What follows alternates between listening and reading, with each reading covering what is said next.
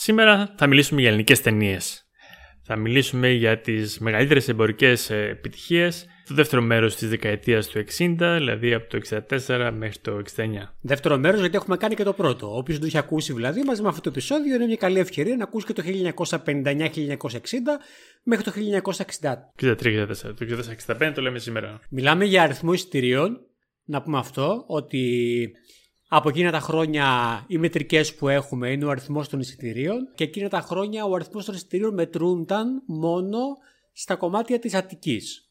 Μετράγαμε δηλαδή την πρώτη και τη δεύτερη ε, προβολή, αυτές που ήταν στο κέντρο της Αθήνας και στο υπόλοιπο Αττικής. Δεν έχουμε αριθμό εισιτηρίων από την υπόλοιπη Ελλάδα, οπότε είναι όμως ενδεικτικό για την επιτυχία της κάθε ταινία. Ωραία λοιπόν. Α ξεκινήσουμε λοιπόν από τη χρονιά 64-65 όπου στην πέμπτη θέση βρίσκεται η μοντέρνα σταχτοπούτα. Ωραία ταινία. Πολύ ωραία ταινία. Βλέπετε πάρα πολύ ευχάριστα και σήμερα. Ε, παίζει Βουγιουκλάκη ο Μιχαήλ, είναι του Αλέξου Κιλάριου. Έκανε 446.000 ε, εισιτήρια. Παίζουν επίσης ο Σταύρος Ξενίδης, η Δέσποινα Νικολαίδου. Είναι μια ταινία που όλοι πρέπει να την έχουν δει, φαντάζομαι. Ε, όποιος βλέπει ελληνικές ταινίες, όποιος βασικά έκανε κλικ σε αυτό εδώ το podcast, που φαντάζομαι ότι έχει δει έστω και μια ελληνική ταινία ζωή του, την έχει δει, είμαι σίγουρος. Ναι. Θα πω χαρακτηριστικά ότι η γυναίκα μου δεν έχει δει πολλές ελληνικές ταινίες. Αυτή την έβαλα να τη δει. Γιατί δεν έχει δει η γυναίκα σου πολλές ελληνικές ταινίες; Δεν έβλεπα στο σπίτι τη, μάλλον και δεν τις έχει μείνει. Έχει πολύ λίγες ταινίες ε, δει και τις περισσότερες τις έχει δει μαζί. Έλα, ρε, Παρ' όλα αυτά, παρόλα αυτά, η αγαπημένη της ε, ελληνική ταινία είναι το κλάμα βγήκε από τον παράδεισο που δεν καταλαβαίνει τις αναφορές. Χωρίς να έχει τις αναφορές. Υπέροχη ταινία, δεν το συζητάμε, αλλά αν έχεις τις αναφορές. Στέκει και χωρίς αναφορές, σύμφωνα με Πολλές ατάκες από, το... από τη μοντέρνα Σταχτοπούτ. Εντάξει, το σενάριο μέσω τρόπ και στο μπαναλιτέ, οκ, okay, δεν το συζητάμε. Αλλά καλογυρισμένοι και με ωραίες ατάκες. Ε... Ναι, ναι. Πιο γρήγορα, πιο γρήγορα. Βάλε και άλλη μουρταβέλα, Κριστέφανε. ναι, ναι. Θα το κάψουμε σήμερα, Κριστέφανε. Θα το κάψουμε σήμερα, Κριστέφανε. Τα μακαρόνια από τα καλά έτσι, έτσι. Και το ωραία που είναι τα αυτά. Με συγχωρείτε, ήταν τυχαίο. ναι, ναι, ναι. ναι. ναι. είναι στην ουσία μεταφορά της ταυτοπούτας, όχι, αλλά έχει το στοιχείο της ε, φτωχής κοπέλας όπου βρίσκει τον πρίγκιπά της. Ε, η κοπέλα αυτή είναι πολύ καλή γραμματέας, αλλά βρίσκει τυχαία τη δουλειά που βρίσκει και ερωτεύεται το αφεντικό της. Και αυτός με τη σειρά του φυσικά την ερωτεύεται, βέβαια είναι γυναικάς, αλλά τελειώνοντα την ταινία ελπίζουμε ότι θα σοβαρέψει τώρα που γνώρισε την Αλίκη. Δεν θυμάμαι πώς την ταινία. Ε, νομίζω Κατερίνα. Mm. Ε, όχι νομίζω, Κατερίνα τη λένε. Έχει και το, ε, το τέχνασμα τέλος πάντων με το να χάσει τα παπούτσια της ένα βράδυ στη Ρώμη και να τα μαζέψουν για να της τα δώσουν, χωρίς τον παραλογισμό ότι είναι στοιχείο αναγνώρισης. Και το ίδιο το παραμύθι το κάνει αναφορά και ο ίδιος ο Παπα Μιχαήλ όταν της φοράει το γαβάκι. Έχει ε, στοιχείο για το ποια είναι η εταιρεία παραγωγής; Η ταινία Μοντέρνα Σταυτοπούτα είναι από την Δαμασκινό Μιχαηλίδης. Βασικά η ερώτηση είναι, είναι της Φίλο Films, όχι από ό,τι καταλαβαίνω. Όχι, όχι. Ε, νομίζω ότι εδώ κάπου ξεκινάει. Όχι ακόμα. Σε λίγο θα ξεκινήσει μια περίοδος όπου η Αλίκη θα φύγει από το Φίνο. Αλλά δεν είναι ακόμα αυτή η χρονιά. Είναι, θα, το, θα το συζητήσουμε σήμερα αυτό. Θα πω ότι η ταινία αυτή κυκλοφόρησε 1,5 μήνα μετά το γάμο του ζευγαριού του Παπα-Μιχαήλ και της Βιουκλάκη. Α, μάλιστα. Είναι φρέσκος, ε, φρέσκο φρέσκο ο γάμος τους. Και δεν ξέρω αν έχουμε στοιχεία, είμαι απόλυτα σίγουρος ότι κάπως έτσι προμοταρίστηκε κιόλας. Ε, ναι, νομίζω ότι στα γυρίσματα της ταινίας, ε, ε, πώς το λένε, ε, ανακοινώθηκαν ανακοινώθηκε ο γάμος τους που θα επέρχεται και μάλιστα σε εκείνη την περίσταση είχε γίνει και το εξής περιστατικό. Ο, ε, ρωτούσαν πολύ προσωπικά πράγματα προφανώς στο ζευγάρι για να μάθουν δημοσιογράφοι. Ο Πομεχέλ τσακώθηκε με έναν δημοσιογράφο και αυτό είχε σαν αποτέλεσμα να τον μποϊκοτάρουν για λίγο οι δημοσιογράφοι του Παπαμιχαήλ για την συμπεριφορά του. Cancel. Ε, παίρνει το cancel. cancel Παπαμιχαήλ. Και το εμπάργκο στην ουσία έσπασε στο γάμο γιατί δεν μπορούσαν να μείνουν μακριά από το event της χρονιάς. Αλήθεια είναι αυτό. Λοιπόν, στο νούμερο 4, πάλι Ελίκη Βιουκλάκη, η Σοφερίνα, πάλι ο του Σακελάριου, πάλι ε, Δαμασκηνός Μιχαηλίδης, αλλά εδώ συμμετέχουν και άλλες δύο εταιρείες, Ρούσος και Σία και Γεωφίλ. Η Βιουκλάκη με τον Αλεξανδράκη αυτή φορά. Επίσης η Κοντού και η Κωνσταντίνου παίζουν, πάλι σαν ζευγάρι. Εννοείται, ναι. Ναι, ναι. Μια πάλι πολύ διασκεδαστική ταινία. Εννοείται. Ναι. για, για κάποιο λόγο στο μυαλό μου είναι καλά χαμηλότερα από την προηγούμενη που αναφέραμε, αλλά αυτό είναι προσωπικό. Ναι, θεωρώ ότι είναι πιο, πιο ωραία η ταινία η μοντέρνα στην αλλά η Σοφρίνα είναι σίγουρα πιο αστεία. είναι, είναι ίσως το ότι ειδικά στον ελληνικό κινηματογράφο ε, η κατάχρηση της ε, απαρεξήγησης είναι ένα στοιχείο που εμένα προσωπικά με ενοχλεί. Ναι, το καταλαβαίνω, αλλά σκέψω ότι είναι πολύ τυπικό ε, αποτέλεσμα ότι ο ελληνικός, ελληνικός κινηματογράφος έχει πάρα πολύ στενή σχέση με το ελληνικό θέατρο και το θέατρο είναι πολύ τυπικό αυτό το στοιχείο. Ναι, ναι, δεν ναι, κομμωδία ναι. καταστάσεων, ας πούμε. Θέλω να πω ότι αυτό που με ενοχλεί σε αυτή την ταινία είναι οι έντονες παρεξηγήσεις που ε, τραβάνε πολύ. Ναι, ναι. Παρεξηγήσεις οι οποίες θα λυνόντουσαν εύκολα στην αρχή και μετά γίνονται πολύπλοκες και νομίζω ότι και το τέλος της ταινίας τραβιέται λίγο παραπάνω για αυτό το λόγο και κουράζει λίγο. Ίσως. Ναι, όχι, εντάξει, δεν με κουράζει η ταινία. Ευχάριστα τη βλέπω, αλλά εντάξει, δεν τη θεωρώ τόσο καλή όσο τη μοντέρνα στα χτωπούτα. Πόσα εισιτήρια έκανε, μας είπες; Έκανε 512.000 εισιτήρια. Η υπόθεση για όσους ε, δεν θυμούνται είναι ότι η Βιουκλάκη ε, δανείζει στη κολλητή της, στη φίλη της, ε, το αυτοκίνητό της. Εκείνη κάνει διάφορες βλακίες με το αυτοκίνητο με αποτέλεσμα να τη γράψουν. Η οποία φίλη της, η κοντού, έχει βγει με γκόμενο, γι' αυτό θα προσπαθεί μετά να την καλύψει ότι αυτή μόνη της τράκαρε.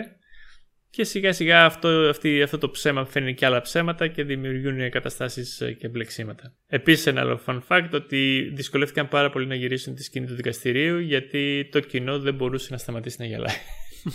Μάλιστα. Αν θυμάσαι. Ε, είναι και ο Σπάνο Βαγγελό Δημήτρη, whatever. ναι, ναι, είναι αρκετά άστιο. Ο Αυλονίτης και ο Βαγγελόπουλο έχουν πάρα πολύ πλάκα εκεί πέρα. Ναι, ναι, ναι. Και πάμε στο νούμερο 3. Στο νούμερο 3. Στο νούμερο 3 είναι η χαρτοπέχτρα του Μάρκου Ζερβού. 534.000 εισιτήρια με τη Βλαχοπούλ, τον Κωνσταντάρα, τον Βουτσά. Ε, μια κλασική ταινία πάλι. Σαν ε, έργο... σε χαρακτηριστικό ρόλο. Ναι, ναι, ναι, ναι, ναι. Αξίζει να τον αναφέρουμε, θεωρώ. Λίγο, λίγο τυπικός, αλλά σίγουρα ίσως ο πιο διασκεδαστικός για αυτήν σε, σε αυτό το ρόλο της ε, βοηθού. Είναι, ε, είναι επίσης θεατρικό του ψαθά αυτό και ίσως λίγο φαίνεται. Η ιστορία είναι μια μανιώδης ε, χαρτοπέχτρα η οποία προσπαθεί να κρύψει το, πόσο, ε, το, το βάθος του πάθους της ε, από τον άντρα της και δημιουργεί διάφορα προβλήματα. Η οικογένειά της προσπαθεί να τη συνετίσει, ο άντρας της προσπαθεί να την κάνει να ζηλέψει. Ωραία κομμωδία, πλάκα έχει, κλασική ταινία πάλι. Δεν ξέρω πώς το θυμάσαι εσύ. Ε, πολύ ευχάριστα. Mm-hmm. Δεν το συζητάω πολύ ευχάριστα και νομίζω μία από τις καλύτερες ταινίες της Ρένας Βλαχοπούλου. Ναι, ναι, ναι γιατί σε κάποιες ε, παραγωγές που έχει συμμετάσχει η Ρένα έχουμε ξεφύγει λίγο από άποψη ρεαλισμού και κάτι που είναι καλό σενάριο, αλλά αυτό νομίζω ότι είναι από τα καλά δείγματα. Ναι, ναι, ξέρεις, ξέρεις σε τι αναφέρομαι. στο Βελιανίδη φαντάζομαι. ε, στο Βελιανίδη και στο, ε, ε, στην, Ελίβα στο Χαρέμι. Που ξέρω ότι σου αρέσει και σε πειράζω. Εκείνο ναι, εκείνο είναι αριστούργημα. Ναι. Ε, στην δεύτερη θέση Επιστρέφουμε στην Αλίκη Βογιουκλάκη, επιστρέφουμε στο Σακελάριο, είναι το δόλωμα με 557.000 εισιτήρια. Αυτό. Βουγιουκλάκη, Αλεξανδράκης, Ηλιόπουλος, Βαγγέλης Βουλγαρίδης. Ε, δεν μου αρέσει πάρα πολύ αυτή η ταινία. Αν και μου αρέσει το πρώτο κομμάτι της, όταν γίνεται λίγο ρομαντική κομμεντή, αρχίζω να τη βαριέμαι. Κυρίως μου αρέσει το κομμάτι που φαίνεται και φέρονται σαν σπήρα που κάνουν μια απάτη, ένα heist, παιδί μου. Εντάξει, νομίζω το μεγαλύτερο κομμάτι της ταινίας είναι αυτό. Ναι, ναι, ναι, ναι. Όσο τα πράγματα δουλεύουν από εκείνη τη μεριά, ε, εγώ το βρίσκω πάρα πολύ διασκεδαστικά. Δεν σε έπεισε δηλαδή ο έρωτας της Αλίκη Βουτζουκλάκη με τον ε, λογιστή; Με τον Βουλγαρί, δεν θυμάμαι την ιδιότητά του. Ε, Κυρίως γιατί έφευγε η ιστορία. Καταλαβαίνω ότι η ιστορία ήθελε τους κακούς, ας πούμε, να τιμωρούνται. Ε, μωρέ, ήθελε, ήθελε και να σώσει την ηρωίδα. Ήθελε δηλαδή αυτό το. που το λέει και σε μια σκηνή η ίδια, ότι ήταν ένα χαμηλό λουλουδάκι που θα το πατούσε ένας αλήτης και οριακά τη γλίτωσε. Ε, ήθελε να έχει ένα έσω τέλος. Ναι, ναι, ναι. Απλά έπρεπε να έχει καθαρό το τέλος. Θα μπορούσε να μην είναι. Αλλά εντάξει, η ελληνική ταινία είναι. Mm. Πολύ ωραία η δεύτερη ρόλη και δεν ξέρω ποιοι είναι ακριβώς, αλλά ε, εννοώ. Ναι, ο δεύτερος ρόλος, ο Λιόπουλο πάντα είναι πολύ διασκεδαστικός. Εννοείται, ναι. Και μου αρέσει και ο ρόλος του Αλεξανδράκη που είναι ένας κακοποιός ο οποίος προσπαθεί και να την προστατεύσει στο τέλος και αυτό είναι ενδιαφέρον. Δεν ήταν κλασικός βίλεν κακός, ρε παιδί. Και έχουμε δύο ζεν πρεμιέρ του ελληνικού θεάτρου εκείνης της περίοδου στη συγκεκριμένη ταινία είναι και ο Μπάρκουλη. Στο νούμερο 1 είναι ο αγαπημένος του Δαλιανίδη, η οποία ολοκληρώνεται η, η παντοκρατορία του. Λοιπόν, θα, θα προβλέψω. Βασικά δεν μπορώ να ξέρω ποια χρονιά είναι, αλλά είμαι σίγουρος ότι είναι musical. και το Ναι. λέω αυτό γιατί στο προηγούμενο επεισόδιο που κάναμε την πρώτο, με το πρώτο μισό της δεκαετίας του 1960, στο νούμερο 1 τα τελευταία χρόνια ήταν musical του Βαλιανίδη. Ναι, είναι musical του Δαλιανίδη, είναι το κορίτσι για φίλημα. Ε, α, κάτι που είχαμε κάνει λάθος την προηγούμενη φορά. Αυτή είναι η ταινία με την ατάκα Πάμε για κότερο. Πα, ε, Έχω και κότερο από μια βόλτα. Έχω και κότερο, πάμε μια βόλτα. Ναι. Ε, για πες και να- άλλα για να καταλάβουμε ποια είναι η ταινία. Ωραία, η Ρένα έχει ένα τουριστικό γραφείο στην ε, Νέα Υόρκη, έρχεται στην Ελλάδα για διακοπές, Α, πάει ναι. στη Ρόδο να βοηθήσει τον αδερφό της. Με και την έχει μαζί αδερφή του- της την ε, Ζωή Λάσκαρη; Ανιψιά της είναι. Ανήψια, ανήψια, οκ, Ε, ναι. Την οποία είναι μια παρέα αντρών οι οποίοι την ερωτεύονται και λένε πώς θα την κατακτήσουν. Ο Βουτσάς λέει. Έχω και κότερο πάμε μια βόλτα. Ναι. Αλλάζει ο Βουτσάς ρόλο τέλος πάντων με τον πλούσιο φίλο του. Το παίζει ο Βουτσάς πλούσιος και ο φίλος του φτωχός. Για να δει- αποδείξει ότι τα λεφτά του κερδίζουν. Βέβαια δεν κερδίζει η αγάπη. Παραμένει εκεί, στον πλούσιο. στον πραγματικό πλούσιο. Ξέρετε, Έτσι. κορίτσι. Ε, η ταινία είναι από αυτές τι ταινίες του Νταλιανίδη που γίνονται πράγματα α, και δεν έχει και πολύ σημασία. Βέβαια, αυτό είναι λίγο πιο δεμένο σε σχέση με τα άλλα παλαβά που έχουμε δει από τον Νταλιανίδη. Το χαρακτήρισα όμως musical. Είναι musical. Είναι musical. Ε, Αυτό που έχω στο μυαλό μου θυμάμαι την ε, Βλαχοπούλου να τραγουδάει στην αρχή στο τουριστικό γραφείο. Μπορεί να κάνω και λάθος. Ναι. Αλλά σιγά μην δεν τραγουδάνε. Θα τραγουδάνε, αλλά δεν ξέρω τώρα αν τραγουδάνε όσο στις υπόλοιπες ελληνικές ταινίες ή λίγο παραπάνω που το τσιμπάνε και το χαρακτηρίζουμε musical. Γιατί και στις ταινίες Φουτζουκλάκη που αναφέραμε σε αυτή τη χρονιά, σε όλες τραγουδάει. Δεν τη λες musical. Ε, τη χαρακτηρίζει ως ελληνική μουσική κωμωδία, οπότε μάλλον Οκ, είναι. οκ. Ναι, ναι, μάλλον είναι, μάλλον είναι. Είναι η πρώτη ελληνική ταινία η οποία παίχτηκε με ε, στερεοφωνικό ήχο. Α, Ε, και φυσικά με 619.000 εισιτήρια ήταν η μεγαλύτερη επιτυχία. Και νομίζω ότι μέχρι στιγμής συνήθως αυξάνονται τα- τα εισιτήρια χρόνο με το χρόνο. Χρονιά λοιπόν το 1964-1965, Αλίκη Βουγιουκλάκη, αν εξαιρέσουμε την πρώτη θέση και τρεις νομίζω τίτλους στην πεντάδα Ναι, ναι. και καμία δραματική ταινία. Πέντε κωμωδίες. Ναι, ναι, ναι. Οκ. Η λιγότερη κωμική ίσως ήταν το δόλωμα που πάλι είναι κωμωδία. Ε, κωμωδία είναι. Οκ. Μπορεί να είναι ρομαντική κωμωδία και να είναι λίγο λιγότερο το γέλιο, αλλά κωμωδία. Ναι, ναι, ναι. ναι, ναι. Λοιπόν, πάμε 1965 με 1966. Μμμ. Στην πέμπτη θέση έχουμε κομμωδία. Ε, δεν ακούσαμε Τζένικα Ρέζ την προηγούμενη χρονιά, ας την ακούσουμε τώρα. Είναι μια ταινία την οποία την έχουμε συζητήσει ξανά σε επεισόδιό μας. Όχι στο επεισόδιο προφανώς το προηγούμενο. Είναι το Μια τρελή τρελή οικογένεια. Είχαμε κάνει λοιπόν ένα επεισόδιο που είχαμε βάλει τους φίλους μας και τους ακροατές μας να ψηφίσουν ποιες είναι οι δικές τους αγαπημένες ελληνικές ταινίες. Βρείτε το, ακούστε το, είναι ενδιαφέρον. Και ήταν ψηλά από ό,τι θυμάμαι το Μια τρελή Ναι, ναι, οικογένεια. Ναι, ναι, ναι. Λοιπόν, ταινία του Ντίνου Δημόβουλου, σε σενάριο Νίκου Τσιφόρου και Πολύβιου Βασιλιάδη. Ε, Τζένι Καρέζη, Αλεξανδράκης, Παπαγιανόπουλος, Μέρι Αρώνη, Πασταφλόρα, Κατερίνα Γιώγα, ο αγαπημένος του Ράμπαρ Δημήτρης Καλυβοκάς. ε, Bye! σου- Bye, ο Μίκης και η Μίκα. Σουρεαλιστική θα τη χαρακτήριζα κομμωδία, η Ναι, οποία ναι, ναι. μας δείχνει την πολυπαθή ζωή ενός σπιτιού που έχει τρελές κόρες και τρελή γυναίκα σε σημείο που έχει οδηγήσει τον πατέρα της οικογένειας να έχει φύγει από το σπίτι. Παντρεύεται η μία η μεγάλη κόρη από τρελό έρωτα μέσα σε μια νύχτα στην ε, Βενετία. Και τέλος πάντων ο Αλεξανδράκης ο καημένος προσπαθεί να καταλάβει τι έκανε και πώς μπορεί να ισορροπήσει στην τρελή οικογένεια στην οποία έχει μπλέξει. Εντάξει, μια κομμωδία χωρίς κάποια ε, πολύ συγκεκριμένη ροή του τι ακριβώς συμβαίνει, χωρίς κάποιο σενάριο, απλά αστείων καταστάσεων που προχωράει και θέλει να μας δείξει τις σχέσεις να επιδιορθώνονται και να ισορροπούν. Αλλά είναι αρκετά αστεία. Α σημειώσουμε τα δύο παράξενα που παρατηρήσαμε σε αυτήν την ταινία. Πρώτον, εντάξει, γιατί υπάρχει ένας για την εποχή σεξισμός αδιάφορος βέβαια για την εποχή, αλλά τώρα το βλέπεις ότι το να ρίξει το χαστούκι στη γυναίκα είναι ο τρόπος για να βρε- λυθεί τα προβλήματα σε ένα γάμο. Ε, ναι, όσο να πεις. Ναι, ναι. Όπως επίσης το γεγονός ότι η ταινία προφανώς δεν είχε πολύ υλικό για να κάνει τη διάρκεια της να την κρατήσει και είχε πάρα πολλά χορευτικά τα οποία απλά επαναλαμβάναν ε, την υπόθεση. Δεν ήταν ότι έλεγαν κάτι καινούριο ή προχωρούσαν ή απλά ήταν. Αλήθεια είναι αυτό. Η ταινία της Finos Films έκανε 521.000 εισιτήρια και είναι διασκευή από θεατρικό έργο πάλι προφανώς του Τσιφόρου και του Βασιλιάδη, το οποίο λεγότανε «Οι γυναίκες προτιμούν τους σκληρούς». Μάλλον δεν είναι πιο πολύ με το στοιχείο που έβωσες. Ναι, ναι. Δώσε και κανένα χαστούκι να, να τη δέσεις.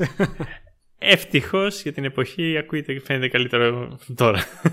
Ο τίτλος Εντάξει, τουλάχιστον. ναι. εντάξει, εντάξει. Λοιπόν, δεν είχαμε αναφερθεί ως τώρα λοιπόν σε δράματα. Έχουμε λοιπόν το πρώτο δράμα το οποίο θα συζητήσουμε ε, το 1965 με 1966. Μια ταινία ξανά του Ντίνου Δημόπουλου σε σενάριο Ταν Ταν Ταν. Νίκο Φόσκολου. Ναι, ναι. Το κατηγορώ τους ανθρώπους. 536.000 εισιτήρια. Εγώ από τον τίτλο δεν ξέρω ποια ταινία είναι. Πιστεύω ότι την έχω δει αφού διάβασα λίγα πράγματα για την πλοκή της ταινίας και κριτικές για την ταινία. Είναι μια ταινία που πρωταγωνιστεί ο Νίκος Κούρκουλος, ο Γιάννης Βόχλη, η Τζέννη Ρουσέα. Ο Νίκος Κούρκουλος λοιπόν είναι εισαγγελέας.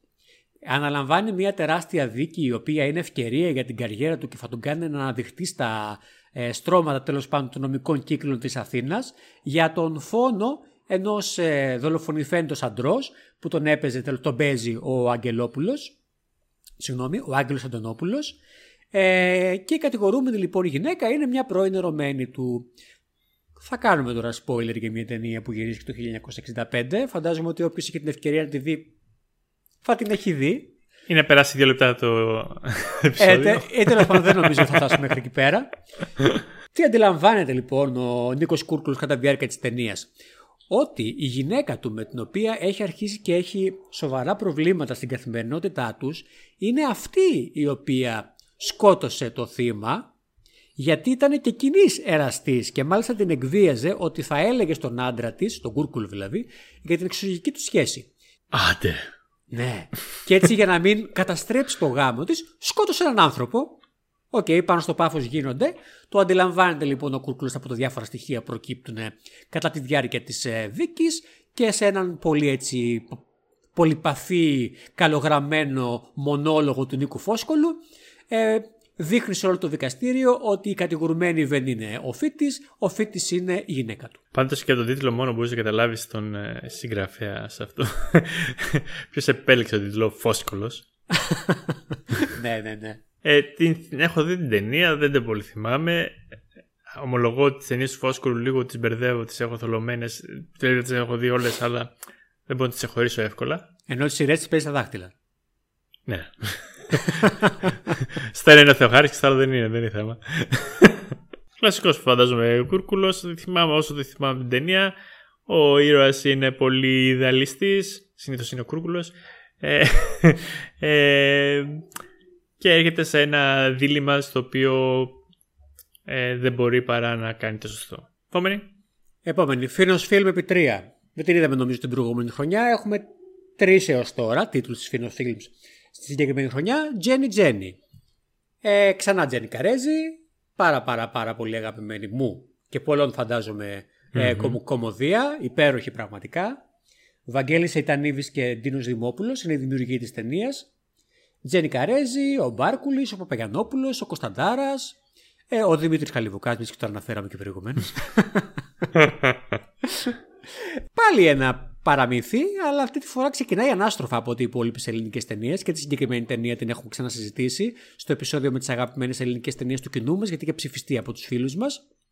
Ξεκινάει ανάστροφα από την άποψη ότι ξεκινάει με έναν γάμο, ο οποίος δεν γίνεται από αγάπη ή οτιδήποτε, γίνεται από συμφέρον και μας δείχνει την κατάσταση μέσα από τι οποίε προσπαθούν να κρύψουν ότι ο Μπάρκουλης και η Καρέζη δεν είναι πραγματικό ζευγάρι, αλλά το παίζουν. Αλλά σιγά σιγά προφανώς ερωτεύονται, σιγά σιγά ο ένας έρχεται πιο κοντά στον άλλον και καταλήγουν να είναι πραγματικό ζευγάρι, ενώ αυτός ήταν υποτίθεται παντρεμένος με μία άλλη. Εντάξει, νιώθω ότι δεν έχει νόημα τώρα να συζητάμε για σεναριακά στοιχεία αυτών των ταινιών, Ναι, είναι ναι, πάρα, ναι. πάρα, πάρα, πάρα πολύ διάσημες. Ναι, ναι.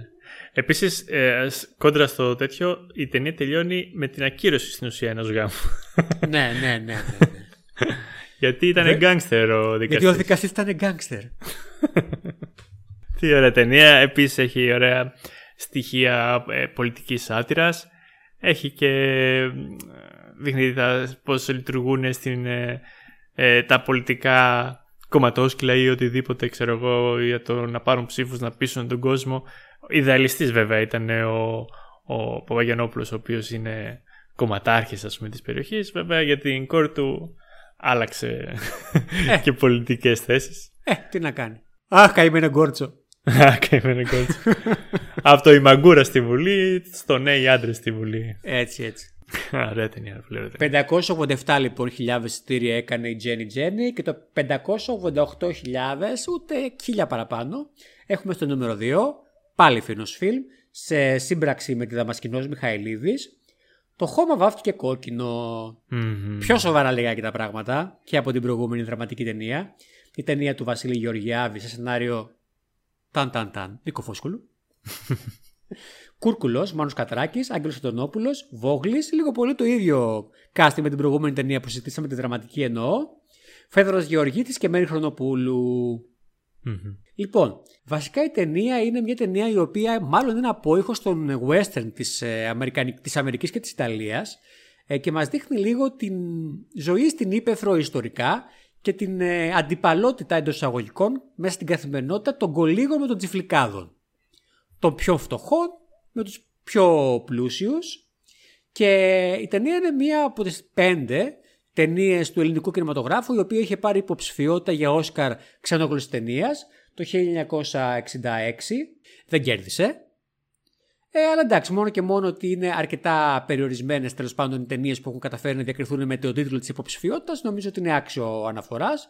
Έτσι, λίγο να αναφέρουμε ότι επιπλέον σε σχέση με αυτή την ταινία είχαμε ακόμα κάποιες ταινίες στη δεκαετία του 60. Το 1962 ήταν η Ηλέκτρα του Κακογιάννη ξανά. Το 1963 ήταν τα κόκκινα φανάρια του Γεωργιάδη. Και το 1965 η ταινία που αναφέραμε, που ήταν στην, ε, στα βραβεία του 1966 και μετά φεύγουμε κάποια δεκαετία παραπέρα, πάμε πάλι σε μια συνταγή ε, ηφηγένεια ε, αρχαία τραγωδίας δηλαδή συνταγή του Κακογιάννη ξανά και το 2010 είχαμε τον κοινόβοντα του Γιώργου Λάνθιμου. Εντάξει, καμία από τις πέντε ταινίες δεν έχει διακριθεί, αλλά νομίζω ότι και η υποψηφιότητα είναι υπεραρκετής. Εντάξει, ενδιαφέρον ότι τρεις από τις πέντε ταινίες είναι στη δεκαετία του 60. Ναι, όντως, γιατί εμείς έχουμε στο μυαλό μας τη δεκαετία αυτή, τις δεκαετίες αυτές του χρυσού κινηματογράφου, ελληνικού κινηματογράφου, ως κάτι το οποίο ναι, ήταν πολύ καλές ταινίες, βγάζαν πολλές ταινίες, αλλά σαν κάτι τοπικό. Αλλά όντως μέσα στο πλήθος των ταινιών γυρίστηκαν και ταινίες που αναγνωρίστηκαν, έστω και ως υποψήφιες για Όσκαρ. Ε, βέβαια, βέβαια. Και έχουμε και άλλες ταινίες οι οποίες έχουν διακριθεί με Όσκαρ και όλα σε άλλες κατηγορίες, όπως ρόλων ναι. και μουσικής και τραγουδιών. Ναι, ναι, ναι. Νομίζω Ισχύει, λίγο ισχύει. πολύ από την ίδια δεκαετία και οι υπόλοιπες. Ναι, σίγουρα είναι μια δεκαετία στην οποία έπεφτε και χρήμα και γινόταν πιο πολλές ταινίες, καλύτερες παραγωγές. Προφανώς υπήρχε και ταλέντο εκείνη την εποχή. Όχι, δεν υπάρχει τώρα. Απλά φαντάζομαι ότι τώρα μπορεί το ταλέντο να προσανατολίζεται και σε διαφορετικού τύπου παραγωγές από τις κινηματογραφικές. Ναι. Την ταινία όσο τη θυμάμαι, τη θυμάμαι βασικά, ήταν, είναι όντως πολύ ωραία ταινία. Ε, και δε- τώρα που το είπες, ρε παιδί μου, δεν το είχα σκεφτεί ποτέ. Ότι, ναι, μεν, όταν βλέπα σαν ταινία εποχής, δηλαδή δραματίζεται ας πούμε στις αρχές του, 10ου, του 20ου αιώνα, κάτι τέτοιο, ας πούμε, φανταζόμουν. Αλλά ότι είναι ένα ελληνικού τύπου western, ναι, δεν το είχα φανταστεί και όντως έχει αυτά τα στοιχεία. Βρισκόμαστε σε μια περιοχή όπου ο νόμος και ο κανόνας και, τα, και η δύναμη είναι σχετικά ανάλογα με την, ποιος έχει τα λεφτά ή ποιος έχει τη δύναμη εκείνη τη στιγμή. Ε, νομίζω η ταινία έχει μια σκηνή την οποία την επικαλούμε, την, ε, την κάνω αναφορά πολύ συχνά. Νομίζω συνήθως όταν είμαι με κάποιον δίπλα μου και βλέπουμε κάτι που μια θέα γυρνάω και του λέω τα βλέπεις όλα αυτά; Μια μέρα θα γίνουν δικά σου που έλεγε ο Τσιφλικά στο γιο του στην ταινία. Το λέω ακόμα και στη, και, στη, και στη Μάρλα, το σκυλάκι μου το λέω. Άμα καθόλου κοιτάζω το παράθυρο και να βλέπεις όλα αυτά Μάρλα. Μια μέρα θα γίνουν δικά σου. Ψέματα φαντάζομαι. λες. ναι, ναι, άμα ήταν δικά μου θα τις τα έδινα, αλλά ναι, δεν είναι. Συνήθως. Έχεις πρόβλεψη για το νούμερο 1. Ε, θα πω, άμα έχει ακόμα μια ταινία το Ελιανίδη, θα μπορούσε να είναι ο Ελιανίδη. Είναι Βαλιανίδης. Εντάξει, Α. είναι musical. Εντάξει, γι' αυτό το έκανα έτσι πρόλογο και στην προηγούμενη χρονιά. Είναι λοιπόν musical του Βαλιανίδη. 5 στα 5 φίνος φιλμ. Πάλι σε σύμπραξη με τη Δαμασκηνός Μιχαηλίδης. Ε, νομίζω μία από τις λιγότερο μπερδεμένες ταινίες με το ποια είναι, γιατί είναι το ραντεβού στον αέρα. Το οποίο το τοποθετεί τουλάχιστον στο δικό μου το μυαλό σαν κάτι πολύ συγκεκριμένο. Είναι ταινία που είναι αεροπόροι οι πρωταγωνιστές. Που είναι φαντάρι στην αεροπορία και όλα τα πράγματα γυρίζουν γύρω από το συγκεκριμένο στρατόπεδο.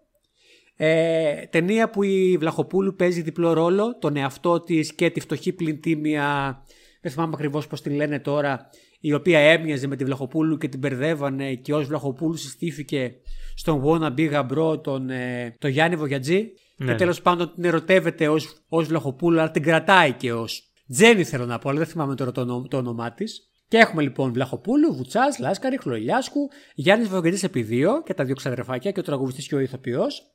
Ε, Καραγιάννης, Ανδρέας Ντούζος και η Ελένη Προκοπίου. Η όλη η παρέα βασικά της, ε, των musical του Βαλιανίδης εκείνης της περίοδου. Ναι, ναι. Όσοι μπορούσαν να χορέψουν και τραγουδήσουν. Ναι, ναι, ναι. και ίσως να θυμόμαστε εκείνη τη χαρακτηριστική σκηνή που η Βλαχοπούλου θέλει να το παίξει Ρένα Βλαχοπούλου, ενώ δεν είναι, και βάζει στο pick-up να παίζει το απόψε ήρθα για να πιω λιγάκι παραπάνω. Και βγαίνει Οκ. το pick-up από την πρίζα και πηγαίνει αργά και το κάνει αργά και μετά ξαναμπαίνει στην πρίζα και το κάνει γρήγορα. Και οι φαντάροι πιστεύουν ότι είναι κωμωδία. Αυτή λοιπόν είναι αυτή η ταινία. Εντάξει, εμένα μου αρέσουν λίγο πολύ όλες αυτές τις ταινίες. Τις βλέπεις άνετα, ευχάριστα πολλές φορές. Περνάει εύκολα η ώρα. Εντάξει, μπλέκουν λίγο μεταξύ τους. Μπορεί ενώ που βλέπεις μια ταινία, αν σου βάλουν ξαφνικά να βλέπεις την άλλη ταινία να μην το καταλάβεις κιόλας. Τι, όχι μπορεί. το, θεωρώ, το, θεωρώ, δεδο- το θεωρώ δεδομένο. Ειδικά άμα τις έχεις δει πολλές φορές και τις θυμάσαι αρκετά καλά, άμα βάλει διαφημίσει ο Στάρα πούμε, στα ενδιάμεσα που είναι κανένα 25 λεπτό, ε, και βάλει. Κάνει zapping και πας στον αντένα και αρχίζεις να βλέπεις άλλη ταινία και νομίζεις Ναι, ότι ναι, είναι ναι, η ταινία μπορεί, σου. μπορεί να μην το καταλάβεις. Ναι, δεν αποκλείεται. Ναι, ναι, ναι. Λοιπόν, αυτά με λοιπόν με το 1965-1966. Πάμε παραπέρα. Πάμε λοιπόν ε, στη χρονιά 66-67 και ξεκινάμε με την πέμπτη θέση. Βοήθεια ο Βέγκος, φανερός πράκτορ 000, 474.000 ε, εισιτήρια, πρωταγωνιστή και σκηνοθετή και φαντάζομαι και σεναριογράφη ο Βέγκος. Είναι μια πολύ κλασική ε, φα- ελληνική φάρσα. Τον Βέγκο προφανώς είτε τον αγαπάς είτε δεν τον αντέχεις. Εγώ όπως έχω Κάτσε, ξαναπεί... κάτσε, κάτσε, κάτσε, κάτσε, κάτσε. Εγώ δεν είμαι σε καμία από τις δύο κατηγορίες. Τον Θούβου, είτε τον συμπαθείς είτε Σε, τον αυτό, αντέχεις. σε αυτός συμφωνώ απόλυτα. ναι, ναι, ναι. Δεν είναι πιο σωστό αυτό. Για τον Θου-Βου. Ε, εγώ ως παιδί μου άρεσε, μετά ως ε, νεαρός ενήλικος αντιπαθούσα πάρα πολύ τέτοιου είδους ταινίες του Βέγκου, τώρα τις αγαπώ και πάλι. Οκ. Δεν είναι καμιά εντυπωσιακή ταινία, ούτε πάρα πολύ αστεία πια, επειδή τα έχει συνηθίσει ίσως τα αστεία, αλλά πολύ λατρεύω αυτό που κάνει. Ε, δηλαδή ότι γράφει και γυρίζει ό,τι να 'ναι ταινίες, ή ό,τι να 'ναι ταινίες. Ταινίες που απλά προσπαθούν να πούν μια ατάκα και να γελάσεις. Ε, είναι λίγο πιο ακραίες κομικές ταινίες, το πούμε έτσι. Ναι, ναι, ναι, ναι. ναι. Ε, συγγνώμη λίγο, η ταινία αυτή είναι από την παραγωγή την δική του; Είναι από την Ναι, περίοδο ναι. που έφτιαξε δική του εταιρεία παραγωγής, έτσι; Ναι, ναι, η εταιρεία παραγωγής είναι η Θούβου. Μάλιστα, μάλιστα. Ναι, ξέρουμε ότι ο Θανάσης Βέγκος αποφάσισε να κάνει δική του εταιρεία παραγωγής για να μπορεί να είναι πιο απρόσκοπτος δημιουργός. Να μπορεί να φτιάξει ό,τι θέλει, χωρίς να του λένε και πολλά πράγματα και ξέρουμε ότι το εγχείρημα δεν πήγε και πολύ καλά. Οικονομικά εννοώ, έτσι. Ναι, ναι, ναι. Επίσης είναι και μια ταινία η οποία είχε και ένα sequel, το Θούβου ε, Φαλακρός Πράκτορ Επιχείρηση Γης Μαδιάμ. Είναι εντυπωσιακό ότι είχε ένα sequel αυτή η ταινία. Αλήθεια είναι αυτό. Έχουμε πολύ, λίγες, ε, πολύ λίγα παραδείγματα sequel στον ελληνικό κινηματογράφο. Ναι, ναι, in canon sequel, όχι soft. ε, όχι, όχι, είναι κάνον. Reboot. είναι κάνον. ναι, ναι, που λέγαμε ρε παιδί μου ότι το, ξ- το ξυλοβίγιο τον παράδεισο και το χτυποκάρι στο ουρανίο μοιάζουν σαν sequel, αλλά αυτό είναι in canon ε, sequel. Εντάξει, έχουμε και την ε, Λατέρνα Φτωχιά και Φιλότιμο και τη Λατέρνα Φτωχιά και Καρύφαλο. Μπράβο, μπράβο, μπράβο. Είναι canon sequel. Νούμερο 4. Νούμερο 4 είναι ο Ξυπόλυτος Πρίγκιπς Αχ, δεν μπορώ. ε, του Δαλιανίδη. 480, ε, 388.000 εισιτήρια. Βουτσάς, Καραγιάννη, Σαπουντζάκη, ε, Παπαγιανόπουλος. Είναι μια ταινία. εμένα- Ούτε εμένα μου αρέσει αυτή η ταινία. Δεν ξέρω, είναι. Θα πω ακριβώς τι σκέφτομαι. Χάλια είναι. Είναι χάλια ταινία. Είναι μια ταινία η οποία γίνεται κάτι ακραίο. Έχει πολλές ταινίες εκεί την εποχή και λίγο πιο πριν ο, ο Βουτσάς, ο οποίος παριστάνει κάποια άλλη εθνικότητα ή κάτι Και άλλο. τι διαφορά και- έχει τώρα αυτό ως ταινία από, τον ένα Σάφραγκο, από το ένα Σάφραγκος Ωνάσης. Ο Αφρικό Ωνάς είναι καλύτερη ταινία τουλάχιστον από αυτό. Ε, τέλος πάντων, αλλά. Εντάξει, τα ίδια τρόπους χρησιμοποιούν, αν μη τι άλλο. Ναι, ναι, ναι. ναι. Α, απλά αυτό είναι απόλυτη εξαθλίωση σε σχέση με εκείνο. Εκείνο είχε λίγο υπόθεση, ρε παιδί μου. Ήταν ένας άνθρωπος ο οποίος είχε μια συγκεκριμένη ιστορία. Αυτό απλά μπλέκει για να, γιατί χρειάζεται λεφτά και μετά μπερδεύονται όλοι μεταξύ τους. Το άλλο ήταν ένας άνθρωπος ο οποίος νόμιζε ότι θα πεθάνει και αποφάσισε να τα βάλει με το, με το κεφάλαιο. με τους πλούσιους Γερμανούς που έρχονται και παίρνουν τα ξενοδοχεία μας. Έτσι, έτσι. Ε, είχε λίγο περισσότερο υπόθεση. Ε, αυτό είναι μια ταινία ο οποίος ο, ο Βουτσάς ε, ε, για να πάρει κάποια λεφτά από κάποιον που χρειάζεται ρε παιδί μου του, τον αναγκάζει να προσποιηθεί κάποιον πρίγκιπα από την, ε, από τη Σαουδική Αραβία ξέρω εγώ και εκεί γίνονται οι, οι, οι καταστάσεις μπερδεύονται. Δεν έχει νόημα να πούμε περισσότερα πραγματικά για την υπόθεση. Ε, ναι και δεν μας αρέσει η ταινία από ό,τι βλέπω. Για πάμε παραπέρα. Στο νούμερο 3 είναι οι θαλασσιές οι χάντρες ε, με 531.000 εισιτήρια. Ένσταση. Πολύ χαμηλά για musical του Βαλιανίδη. ναι, ναι, ναι, αρχίζει να πέφτει. και είναι και ένα από τα πιο διάσημα σήμερα τουλάχιστον. Όντως θα πω, ναι, το Βαλιανίδη παίζει η, ο Βουτσάς, η Λάσκαρη, η Καραγιάννη, η Γεωργίτσης Χρονοπούλου. Είναι και λίγο πιο, έχει λίγο πιο υψηλότερε. Φαίνεται να βάζει υψηλότερου στόχους αυτή η ταινία από τις προηγούμενες. Παρ' όλα αυτά δεν, δεν, δεν κυριάρχησε αυτή τη χρονιά ο Ιταλιανίδη. Γιατί άραγε; Θα πω ότι ίσως ε, και ο κορισμό, δεν ξέρω, να, να δείχνει παραλλαγές της ίδιας ιστορίας. Εντάξει, μπορεί, μπορεί, ναι. Ναι, ναι. Για πες με Πάλι, την ταινία. πάλι πολύ επιτύχε, ε, πέτυχε. Καλά, ναι, τώρα λέμε και το νούμερο 3 ότι είναι άσχημο. Όχι, μια χαρά είναι το νούμερο 3, αλλά απλά λέμε ότι όλες οι υπόλοιπες χρονιές προηγουμένως ήταν στο νούμερο 1. Οι, κομο- οι, οι κομικές μουσικές ταινίες του Γιάννη Βαλιανίδη. Ναι, ναι, ναι, ναι. Είναι η ταινία με το Crazy Girl. Είναι η ταινία με το Crazy Girl και με το αυτή μέχρι και μουστάκι θα σε βάλει να ξηρίσει. Ναι, ναι. Ε, ένας ε, ξένος έρχεται να... Ένας, ένας από- με- Ελληνοαμερικάνος έρχεται στην Ελλάδα και θέλει να επενδύσει σε μια μπουάτ στο κέντρο της Αθήνας και οι άνθρωποι προσπαθούν να του βρουν την κατάλληλη πρόταση ας πούμε και όλοι στρέφονται γύρω του για να τον ε, για να πάρουν το, ε, την επένδυση πάνω τους ρε παιδί μου. Θέλω να πω ότι την μπουάτη λένε Crazy Horse.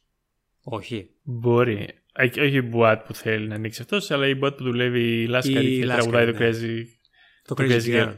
Τέλος πάντων, μπορώ να θυμάμαι Δεν το θα λάθος. πω Το, ποιο Cra- ήταν. το, Είχε Crazy, ένα το έτσι. Crazy Horse είναι καμπαέρε στο Παρίσι. Α, τέλος ξενικό όνομα και στην ουσία ή δημιουργούταν έτσι η σύγκρουση μεταξύ του ε, ξενόφερτου ξένου μουσικής έτσι ροκ και του ελληνικού μπαγλαμά ας πούμε, που προσπεύουν ο ένας και ο άλλος. Αλλά χαριτωμένα, όχι χωρίς ε, θυμό ή αντιπάθειες. πάντων. ναι, ναι, ναι. Εκεί πρέπει να πέφτουν και τσαμπουκάδες στην αρχή, αλλά τέλος πάντων, ναι, στην- Έτσι, στο τέλος θα ήταν, βρίσκουμε. ήταν λίγο ένα γουστάρο να σαλίτσι και εγώ ένα μαντάμ της εποχής. Ε, ωραία, θυμάμαι η, η ταινία συνετή- ε, συμμετείχε και σε κάνες εκτός συναγωνισμού. Είχε ε, ο- με, με τίτλο Le Perle Grec. Λεκουά. Le Perle Grec. Υποθέτω οι ελληνικές χάντρες. Α, η Les Perles Grecques. OK. Πληθυντικό. Οκ, εντάξει, εντάξει. Ναι, ναι. Ωραία. Και, Έχω πάρα πολύ μεγάλη περιέργεια να δω από τι έπεσε αυτή η ταινία από την πρώτη θέση. ωραία, θα σου πω τον τίτλο, θέλω να μου πεις το σκηνοθέτη. Όχι. Κοινωνία ώρα 0. Σκηνοθέτης. Ε, ναι. Μυρίζει σενάριο Φώσκολος. Αυτό θα πω. Ναι, ναι, είναι και σκηνοθέτης. Α, είναι και σκηνοθέτης, οκ. Είναι στη δεύτερη θέση με 596.000 εισιτήρια. Μπράβο. Κούρκουλος, Χρονοπούλου, Μπάρκουλης, Καζάκος. Ποια ταινία είναι αυτή και εγώ τις μπερδεύω λίγο αυτές; Ναι, ναι, ναι. Η ταινία αυτή είναι ο Κούρκουλος ο οποίος παίζει έναν ε, ε, ξοφλημένο παλιό πιλότο της αεροπορίας ο οποίος ε, ο αδερφός του του αναθέτει την ε, έρευνα ενός αεροπορικού ατυχήματος. Του πιλότου. Ορίστε. Του πιλότου λέω. Τι να κάνει ο πιλότος, κάνει μια έρευνα. ναι, στην ουσία επειδή ήταν αλκοολικός και τέτοια ο αδερφός του του, του ανέθεσε γιατί πίστευε ότι θα κάνει κακή δουλειά. Αντίθετα αυτός όμως ξυπνάει μέσα του το φιλότιμο και, το, και η πίστη του στη δικαιοσύνη. Ανακαλύπτει ρε παιδί μου ότι όντως υπήρχε πρόβλημα της αεροπορικής εταιρείας που δεν έκανε καλό, καλή συντήρηση ας πούμε. Γι αυτό Το έπεσε Τζέλα Βέλτα δεν είχε φουγκάρα. Μια διασκευή αλλά με αεροπλάνο. δεν είχε φαλάντζες. ναι. Ε, ναι, δεν είναι το χιολακάρβουνο, αυτό ήταν με το καράβι. Ναι, ναι, ναι. Κλασική, κλασικός φόσκολος, ο ιδεαλιστής ο οποίος ε, πάει με το σωστό και όχι με αυτό που περιμένουν οι άλλοι να το κάνουν. Νομίζω ότι αυτή η ταινία είναι με τα πολλά τα λεφτάρι ή όχι; Δεν έχει σημασία, όλες οι ταινίες μοιάζουν έτσι, γιατί σε κάποια φάση τον Γκούρκουλο θέλουν να τον τρομάξουν, οπότε θα τον δίνουν σε μια τέτοια ταινία. ναι, ναι, ναι. Αλλά αυτό θα συνεχίσει και θα αγωνιστεί για το δίκιο. Εντάξει, δεν μπορώ να πω ότι την πολύ θυμάμαι αυτή την ταινία. σω να ήθελα ένα refresh. Πάντως, γαλούγησε μια γενιά ανθρώπων, έτσι, ενήλικων, μεγάλων ανθρώπων, οι οποίοι στα 60 και 70 βλέπανε πάλι φόσκολο, αλλά καθημερινές σειρές. Εννοείται, αλλά θεωρώ ότι το λάθος του, του νονού, τέλος πάντων των ταινιών αυτών, είναι δεν γίνεται κάποια προσπάθεια να χαρακτηριστεί η ταινία από τον τίτλο. Δεν θέλει να ξεχωρίσει απαραίτητα. Θέλει να προσελκύσει εκείνη το, εκείνο το κοινό εκείνη τη χρονιά, ρε παιδί μου. Εντάξει, OK. Okay. Δεν βοηθάει πάντως την υστεροφημία. Ε, και στη νούμερο ένα θέση είναι η κόρη μου η Σοσιαλίστρια, του Σακελλάριου, Βουγιουκλάκη, Παπαμιχαήλ, Κουσαντάρας, Ξενίδης. Πολύ κλασική ταινία, πάρα πολύ κλασική ταινία. Είναι η, η ξενοσπουδαγμένη κόρη του Κουσαντάρα η οποία έρχεται στην Ελλάδα και φαίνεται πάνω κάτω στο πώς θέλει να λειτουργεί το εργοστάσιο. Έχει προοδευτικές ιδέες για καλύτερη συνεργασία των εργατών με το, με το, με το κεφάλαιο. Έρχεται σε σύγκρουση και με τον πατέρα της και με τους ε, ε, συνδικαλιστές ας πούμε αν και είναι με το μέρος τους όπου τους λέει και γενικά προσπαθεί να βελτιώσει τις ε, σχέσεις. Μια ενδιαφέρουσα ταινία, πολύ τυπική, πολύ γνωστή, πολλές αστείες ατάκες με το Σωτηράκη και την Αγλαΐα. Ε, ε. Με τη χημεία του, από τις, από τις καλές θεωρώ χημείας μεταξύ Βουγιουκλάκη και Παπαμιχαήλ. Ε. Όχι. Η χημεία, OK, okay, μια χαρά. Η ταινία δεν είναι τις αγαπημένες μου. Νομίζω ότι έχει πολλά σημεία στα οποία είναι λίγο βαρετή. Ότι πάμε να τη βγάλουμε μια μισή ώρα για να την κλείσουμε.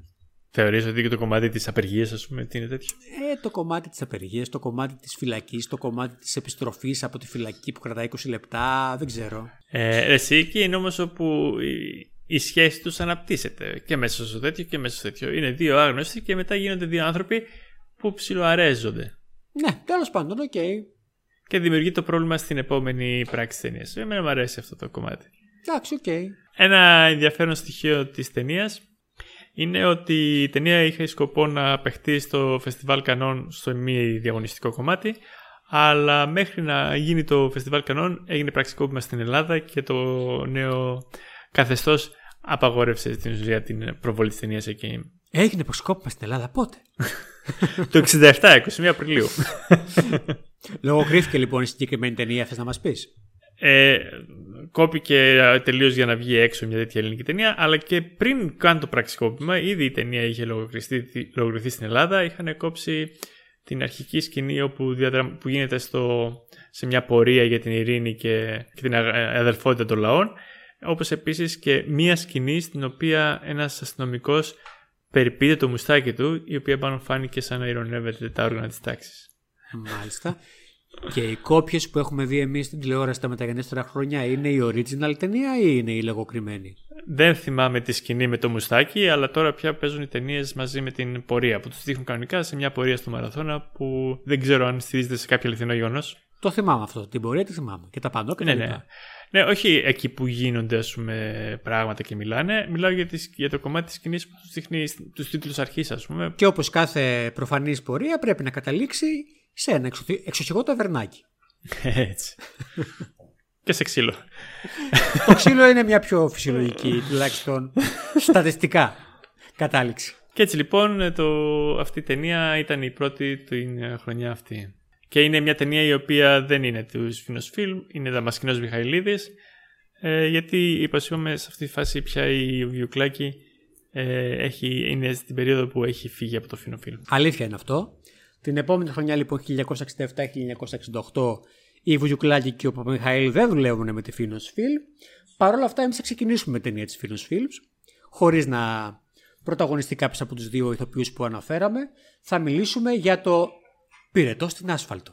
Ταν, ταν, ταν. ταν. Ποιος είναι ο σκηνοθέτης; Όχι, ήταν η παγίδα. Ο Φόσκολο είναι σεναριογράφο. Ο Ντίνος Δημόπουλο είναι Τον τίτλο αυτό τον έδωσε ο Φόσκολο. Ε, ναι, φαίνεται, φαίνεται, βγάζει μάτι. Λοιπόν, Γεωργίτσης, Φούντας, Καλογύρου, Τζένι Ρουσέα, Νόρα Βαλσάμι. Εγώ την ταινία ομολογώ, δεν την ήξερα. Διάβασα κριτικές και κατάλαβα ότι είναι πάρα πολύ καλή ταινία. Επίσης, διάβασα το σενάριο και μου φάνηκε πάρα, πάρα, πάρα πολύ εντυπωσιακό και θέλω να το μεταφέρω όπως ακριβώς το διάβασα γιατί με εντυπωσίασε. Για πες, δεν θυμάμαι καθόλου. Ένα βράδυ, ο αρχιφύλακας Μέρκος, φόσκολος φαίνεται, επικεφαλής ενός περιπολικού της άμεσης δράσης, βρίσκεται μπροστά σε ένα τρομερό δίλημα. Να μεταφέρεις στο νοσοκομείο το σπάνιο ομάβα σέμα που, βρίσκεται, που χρειάζεται η γυναίκα του, η οποία κινδυνεύει να χάσει αλλιώς τη ζωή της, ή να σώσει 30 παιδάκια τα οποία μεταφέρει ένα λεωφορείο που οδηγεί ένας δραπέτης φρονοκομείου. άκου, το, άκου τώρα διλήμματα. FYI, F... ακραίο, ακραίο. FYI, η γυναίκα του είναι και έγκυος. Οπότε δεν θα πεθάνει μόνο η γυναίκα του, θα πεθάνει και το παιδί που κουβαλάει. Που μπορεί να το πιάσαν και δύσκολα αυτό το παιδί. Και να είναι ακόμα πιο δύσκολη η απόφαση. Η ταινία κινείται λίγο σε νουάρ αποχρώσεις από ό,τι καταλαβαίνω. Είναι δηλαδή από την, ε, σκοπτική, από την οπτική μεριά ενός αστυνομικού. Σε νουάρ σκοτεινές αποχρώσεις. Και από ό,τι διάβασα από τις κριτικές θεωρείται αριστουργηματική στα μεγαλύτερα κομμάτια της. Απλά καταλήγει λίγο σε αυτές τις ε, φλίαρες σκηνές επίλυσης του Νίκου Φόσκολου με πολύ μεγάλους μονόλογους. Πώς το είπες προηγουμένως για το Φόσκολο, ότι είναι ιδεολόγος τέλος πάντων. Α, ναι, ναι. Ναι, ναι, που τον ε, χαρακτηρίζει ακόμα μία φορά ως ιδεολόγο. Δεν την έχω δει εγώ την ταινία, ή τουλάχιστον από αυτά που διάβασα, επειδή δεν είναι τόσο ακραία, θα το θυμόμουν θεωρώ αν το είχα δει. Σου θυμίζει κάτι εσένα; Έχει τέτοια ιδιαίτερη πλοκή που αν την είχα δει θα τη θυμόμουν. Ναι. Δεν, σίγουρα δεν την έχω δει. Ε, από ό,τι λοιπόν καταλαβαίνω από τις φωτογραφίες, το δραπέτη φροντοκομείου τον παίζει ο Γεωργίτσης. Ενδιαφέρον επιλογή και θα με ενδιαφέρει να τον δώσει κάτι τέτοιο. Δεν το είχα σκεφτεί ποτέ. Μμμ, μμμ. Ναι, όντως. Γελίζει και λίγο το μάτι του. Φαίνεται διαστραμμένος. 487 λοιπόν χιλιάδες εισιτήρια έκανε η συγκεκριμένη ταινία και βρίσκεται στην πέμπτη θέση. 2.000 εισιτήρια κάτω από την ταινία που βρίσκεται στην τέταρτη θέση. Η οποία είναι μια ταινία την οποία την έχω δει, αλλά δεν με ενθουσιάζει. Είναι το Δημήτρη μου Δημήτρη μου. Με τον Δημήτρη Παπαμιχαήλ και την ε, Ξένια Καλογεροπούλου. Έχουμε λοιπόν εδώ τον Δημήτρη Παπαμιχαήλ να έχει φύγει από τη Φίνους Φιλμ, να κάνει μια ταινία στην Καραγιάννης Καρατζόπουλος, του Καραγιάννη, ε, όπου είναι η πτωχή, όχι η πτωχή, συγγνώμη, η πελούσια κόρη εφοπλιστή θα πω, δεν έχει μεγάλη σημασία, η οποία ερωτεύεται το φτωχό πλην τίμιο μεροκαματιάρι μουσικό και προφανώς ο πατέρας της δεν θέλει να γίνει αυτός ο γάμος, βρίσκει πάρα πολλά προβλήματα, τους βγάζει πάρα πολλά εμπόδια, προφανώς αυτός θα γίνει πολύ διάσημος και αφού είναι πολύ διάσημος θα γίνει και πολύ πλούσιος και όλα αυτά λοιπόν έρχονται μία ανατροπή πάνω στην άλλη, υπάρχουν και αποκληρώσεις στη μέση και επανακληρώσεις κτλ. κτλ. Εντάξει, λίγο δράμα. α. Δεν ξέρω τώρα. Επίσης θα να πω ότι εδώ αυτή η ταινία είναι η μετουσίωση του ελληνικού ονείρου, όπως φάνηκε στον ελληνικό κινηματογράφο, όπως αντίστοιχο του αμερικάνικου ονείρου. Όπου είναι ο φτωχός, ο οποίος για να γίνει πλούσιος θα πρέπει να γίνει μπουζουξής ή να παντρευτεί. Ε, εδώ ο Μιχαήλ κάνει και τα δύο. Αυτό ξαναπέστο και μην το ξαναπείς τώρα, ξαναπέστο σε λίγο που θα σου ζητήσω να το ξαναπείς. Οκ. ναι, η ταινία δεν τη θυμάμαι κι εγώ, τη θυμάμαι πολύ αδιάφορα. Είναι ταινία που άμα την πετύχανα δεν θα ήθελα να κάτσω να τη δω. ε, ναι. Τίποτα. Νομίζω ότι την έχουμε δει τύπου μεσημέρι στο Μέγκα όταν ήμασταν παιδάκια που δεν είχε και πολλά κανάλια και δεν είχε τίποτα άλλο να δεις. Και δεν είχαμε Πώς- τηλεκοντρόλ, πρέπει να το αλλάξουμε την τηλεόραση. Όχι, εντάξει, τηλεκοντρόλ μπορεί να είχαμε, αλλά μπορεί η εναλλακτική μα ήταν να διαβάσουμε, ξέρω εγώ. Οπότε λέμε γάμισε από το να διαβάσω, ας δω και αυτό. ναι, ναι, ναι. Λοιπόν, στο νούμερο 3, μια ταινία που έχω δει αρκετές περισσότερες φορές από την προηγούμενη, είναι η νύχτα γάμου της Φίνος Φιλμ με 525.000 εισιτήρια του Βαλιανίδη, ξανά Γεωργίτσης, Μάρθα Καραγιάννη, Κώστας Βουτσάς και Μπέτη Λιβανού, διαφορετικά ζευγάρια. Ε, minor fun fact, ε, εκείνα τα χρόνια ο Φέδων Γεωργίτης ήταν παντρεμένος με την ε, Μπέτη Λιβανού. Ε, αρκετά χαρακτηριστική ταινία, δύο πρώην ζευγάρια αφού έχουν χωρίσει και έχουν ξαναπαντρευτεί, την χάνει να βρεθούν στο μήνα του μέλητός τους ε, με τα ζευγάρια των πρώην τους που επίσης έχουν παντρευτεί την ίδια μέρα. Όχι, κάτσε. Πώς όχι, όχι. Ήτανε, ο Γεωργίτης ήταν ζευγάρι με την Καραγιάννη. Ο Βουτσάς δεν ήταν. Έχεις δίκιο. ζευγάρι. Ένα, πρώην, Ναι. έχεις δίκιο. Ένα πρώην ζευγάρι.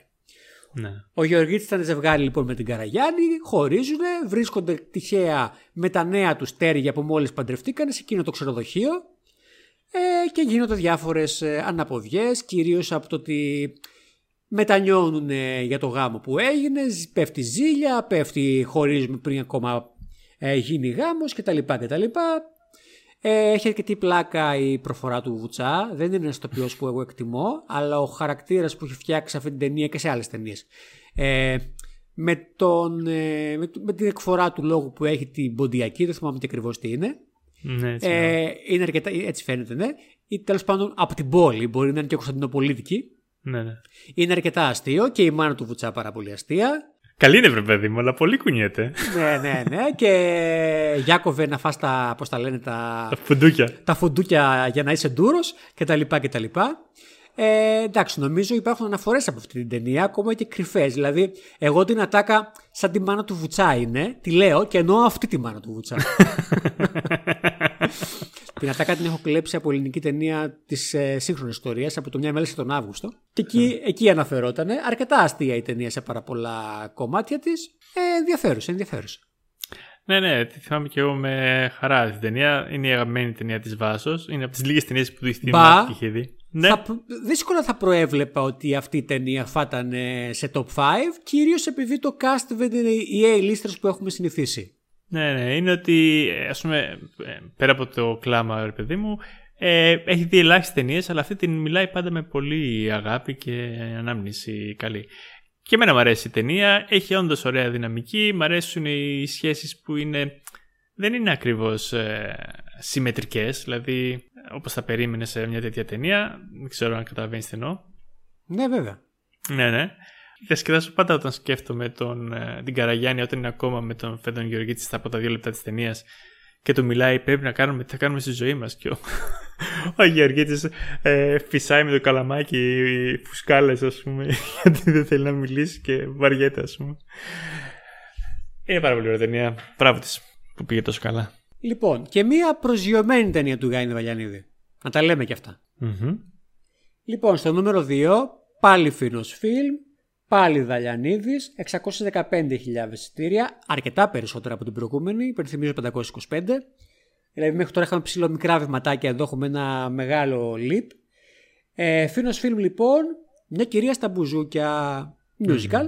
Επιστροφή λοιπόν στην κορυφή για τα musical. Χρονοπούλου, Λάσκαρη, Βουτσάς, Γεωργίτση ξανά, Καραγιάννη ξανά, Εξαρχάκος. Ο Εξαρχάκος ε, με πολύ αστείο ρόλο ομολογουμένος. Βανζέλ Παπαδό, Βανζέλ όπως Βαγκό. Φαντάζομαι το θυμάσαι. Λίγο, ναι, ναι, ναι. Τώρα που το είπες δεν το θυμόμουν ότι ήταν σε αυτήν την ταινία, αλλά ναι. Ε, αυτή η ταινία έχει με τον Νίκο Μόδα και με το ποδόσφαιρο; Το ποδόσφαιρο, ο Νίκος Μόδα τι εννοείς, καλεστία είναι.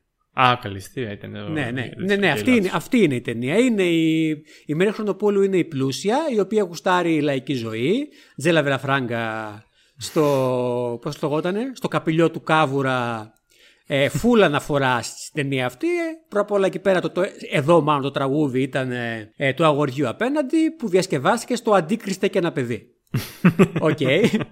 Direct το reference και dead on. Δεν το συζητάμε. Λοιπόν, η Μέρη, η Μέρη Χρονοπούλου έχει υπηρέτρια την Μάρθα Καραγιάννη, η οποία το παίζει πλούσια και γνωρίζει τον Κώστα Βουτσά που όπως λες είναι ποδοσφαιριστής στον Ολυμπιακό μαζί με το Φαίδωνα Γεωργίτης και μαζί και με άλλα άτομα προφανώς στην ομάδα. Το παίζει πλούσια, αποκαλύπτεται, μαλώνουν, ξαναχωρίζουν, τα φτιάχνουν. Ε, και αυτό που λες για, τα, για τον Νίκο Μόβες που βαίνει Νίκος Μόβες είναι καλυστία. Η αδερφή λοιπόν του Γεωργίτης και του Κώστα Βουτσά, όχι συγγνώμη, η αδερφή του Κώστα Βουτσά που είναι φίλος της οικογένειας ήταν η Ζωή Λάσκαρη η οποία πάει στα καλυστία. Για να ναι. γίνει η επόμενη Μισελάς και και την αστεία σκηνή που τα κάνει μαντάρα με τις απαντήσεις στα καλυστία και λέει ότι να είναι. Και ωραίο αστείο το γεγονός ότι έχουν τη Λάσκαρη να συμμετέχει στα καλυστία. Ναι, ναι, ναι. Direct reference στη ζωή της Λάσκαρη που ήταν στάρλα εκείνης της περίοδου. Ε, ενδιαφέρουσα ταινία, εμένα μου αρέσει. Μου αρέσει πολύ η Χρονοπούλου στη συγκεκριμένη ταινία. Ωραία ταινία είναι, πλάκα έχει, έχει ωραίες σκηνές, έχει χαζάστια, αλλά δεν πειράζει. Έχει τα τραγουδάκια του, πολύ ωραία ταινία. Μια χαρά πολύ ωραία ταινία. Εννοείται, εννοείται. Και 652.000 έχουμε την πρώτη βουζουκλάκη στη μετά την πρώτη επιτυχία τουλάχιστον. Όχι, όχι, συγγνώμη. Έχουμε όντως την πρώτη βουζουκλάκη στη μετά φιλμ εποχή ή τουλάχιστον στην ε, Καραγιάννης Καρατζόπουλος εποχή, γιατί διαφημίστηκε κιόλας ταινία ως η πρώτη συνεργασία της Αλέξη Βουζουκλάκη με την εταιρεία Καραγιάννης Καρατζόπουλος. Η ταινία Το πιο λαμπρό αστέρι. Το πιο λαμπρό αστέρι. Το πιο λαμπρό αστέρι. Ξέχασα να σου πω στην προηγούμενη ταινία να ξαναεπαναλάβεις την ατάκα σου για τον Μπουζουκτσί. Μπράβο, ναι, ναι. Το ελληνικό όνειρο. Που... Το ελληνικό όνειρο, μπλα μπλα. Και ξαναπέσω λοιπόν για αυτή την ταινία, γιατί και εδώ έχουμε το ίδιο ελληνικό όνειρο, στο γυναικείο του όμως. Ε, και, και στο αντρικό. Ε, το αντρικό ήταν εξ αρχής φτασμένο. Δεν ήταν φτασμένος. Ξεκίνησε αυτός να έχει πρώτα επιτυχία και μετά έπαιξε αυτή η μεγαλύτερη επιτυχία. Νομίζω ότι έχει στο μυαλό σου άλλη ταινία. Η ταινία αυτή είναι η ταινία που είναι μυστικός τυχουργός ο... Ναι, έχω άλλη ταινία στο μυαλό μου, ξεκάθαρα, γιατί τις μπερδεύω αυτές τις ταινίες. Δεν θυμάμαι καν πώς λέγεται η άλλη ταινία. Αυτή είναι που είναι ε, μουσικός κλασικής μουσικής ο... Η, ταινία που λες λέγεται Διπλοπενιές. Α, OK. Okay. Η ταινία που ε, συζητάμε είναι η ταινία που ο μυστικός στιχουργός της ε, δίνει χωρίς να αποκαλύπτεται τραγούδια στην ανερχόμενη τραγουδίστρια Αλίκη Βουγιουκλάκη και μέσα από αυτά γίνεται και αυτή η διάσημη και αποκαλύπτονται και τα φτιάχνουν κτλ. κτλ. Αυτό είναι το ψάρι που πουλάω. Και δεν με νοιάζει. Ε, μπορεί. Έχει σημασία. Βλέπουμε και τον Δαριανίδη, αλλά τώρα αυτές είναι λίγο πολύ πλεγμένες μεταξύ τους. Αυτό πρέπει να είναι, αυτό πρέπει να είναι. Βγαίνει Κατερίνα Τσάρκα στην Αθήνα, αυτό πρέπει να είναι. Ναι, ναι. Λοιπόν, και η συγκεκριμένη ταινία, επειδή έκανε πάρα πολύ μεγάλη σπακτική επιτυχία, όπως είπαμε, με τα 652.000 εισιτήρια, ε, λέγεται ότι βοήθησε πάρα πολύ την Καραγιάννης Καρατζόπουλος ως εταιρεία παραγωγής να ορθοποδήσει και να σταθεί για κάποια χρόνια ακόμα στον ελληνικό κινηματογράφο. Μπράβο της. και φεύγουμε λοιπόν από το 1968, από το 67-68 και πάμε στο 68-69. Mm. Δικός σου. Και πάμε λοιπόν το 68-69, όπου στο νούμερο 5 βρίσκουμε, βρίσκουμε την ταινία Η Σφραγίδα του Θεού. Με 443.000 εισιτήρια. Η ποια το πιάνει. Η Σφραγίδα του Θεού. Μάλιστα. Ε, 443.000 εισιτήρια. Είπαμε Τεγόπουλος ο σκηνοθέτης. Και ο Φιτράκης είναι αερογράφος. Πολύ πιθανό. Για να χαρακτηρίσω την ταινία, στην ουσία αρκεί να πω το, το όνομα του πρωταγωνιστή. Πρωταγωνιστή ο Νίκος Ξανθόπουλος. Τι λες; Ναι, ναι, ναι. Μέχρι τώρα, τρία επεισόδια που έχουμε κάνει για ελληνικές ταινίες δεν έχουμε ξαναφερθεί στο όνομα του Νίκου Ξανθόπουλου. Ήταν ίσως αυτή από τις πιο πετυχημένες ταινίας. Παίζει η Κατερίνα Βασικού, ο Κατράκης, ο Ζερβός. Ήλπιζα να πεις Κατερίνα Γιουλάκη, αλλά δεν πειράζει. Λοιπόν, η ταινία αφορά έναν ναυτικό ο οποίος γυρνάει στην πατρίδα του, στο χωριό του για να ξεπλύνει το όνομα του πατέρα του και να ξεχρεώσει τα χρέη και να πάρει πίσω το καίκι της οικογένειας αλλά ερωτεύεται την κόρη αυτού ο οποίος κατέστρεψε τον πατέρα του. Ναι. Ξανθόπουλος. Τι σημασία έχει; Κάπως έτσι πάνε όλα. Δεν είναι και η Οδύση ενός ε, ξενιτεμένου, αλλά. Θα μπορούσε να ήταν και σε ένα. Φαντάζομαι ότι στο pitch meeting της συγκεκριμένης ταινίας μπορεί να την πιτσάραν για κομμωδία. Όχι, όχι. Ξέρω δεν είναι πολύ τυπική όχι, όχι, όχι. Ε, ε, ναι, παιδάκι μου. Ενώ έτσι όπως την είπε στα σενάριο, την κεντρική ροή του σενάριου μπορεί και να την πιτσάραν σαν κομμωδία και να πάτσει η εταιρεία παραγωγής. Αυτή τη στιγμή μου περισσεύει ο Ξανθόπουλος. Θα το κάνουμε αυτό, αλλά σε δράμα. το κάνουμε δράμα. Ναι, εντάξει, η αλήθεια είναι ότι η πλοκή είναι πολύ συγκεκριμένη και τυπική στις ελληνικές ταινίες. Όχι στις περισσότερες που αυτές βλέπουμε. Συνήθως οι επιτυχημένε έχουν πιο ιδιαίτερο και πρωτότυπο σενάριο. Δεν ξέρω αν έχεις να πεις τίποτα, να τη θυμάσαι την ταινία. Όχι καλέ, τι να τη θυμάμαι. Αποκλείεται να την έχω δει. Αποκλείεται να την είχα δει ολόκληρη αρχικά. Έχεις δει ταινία του Ξανθόπουλου. Ε, έχω δει την Οδύση ενός θεριζομένου. Ναι, την έχω δει.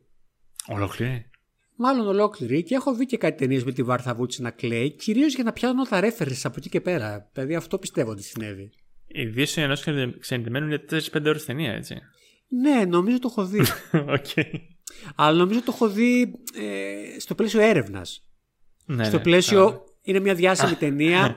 Α τη δω για να έχω άποψη για την pop, ε, για την αναφορά της στην pop κουλτούρα. Κάτι τέτοιο δηλαδή. Ναι, ναι. Όχι το ναι, όχι ανθρωπολογικά διασ... μιλάτε. Ξεκάθαρα ανθρωπολογικά. όχι ότι τη διασκεύαζα εγώ σαν θεατής. Λοιπόν, στο νούμερο 4 είναι η αγάπη μας. Πω πω. Καραγιάννης, ε, ο σκηνοθέτης, 384.000 εισιτήρια. Βουγιουκλάκη, Παπαμιχαήλ, Χέλμη, Στυλιανοπούλου. Η Βουγιουκλάκη είναι ταξιθέτρια σε ένα θέατρο. Ο Παπαμιχαήλ είναι το μεγάλο όνομα στο θέατρο. Ο Ραζέλος. ε, την βλέπει τυχαία να κάνει μόνη της πρόβες και καλά επειδή ονειρεύεται είναι θεατρίνα και την επιλέγει όταν να αντικαταστήσει την συμπεδονίστρια του που δεν τη χωνεύει κιόλας και έχει πάθει ένα τύχημα. Και χωρίς καμία πρόβα βγήκε όλη η παράσταση τέλεια. Ναι, ήταν πάρα πολύ καλή. Ήταν γεννημένη θεατρίνα. Ε, εννοείται. Ε, τη θυμάμαι ελάχιστη την ταινία, ούτε καν ε, δεν ξέρω αν έχεις να πεις κάτι εσύ για την ταινία αυτή. Ε, την έχω δει αρκετές φορές στην συγκεκριμένη ταινία. Την έχουμε κοροϊδέψει με συγκεκριμένη παρέα πολύ από την ταινία και λέμε και ατάκες.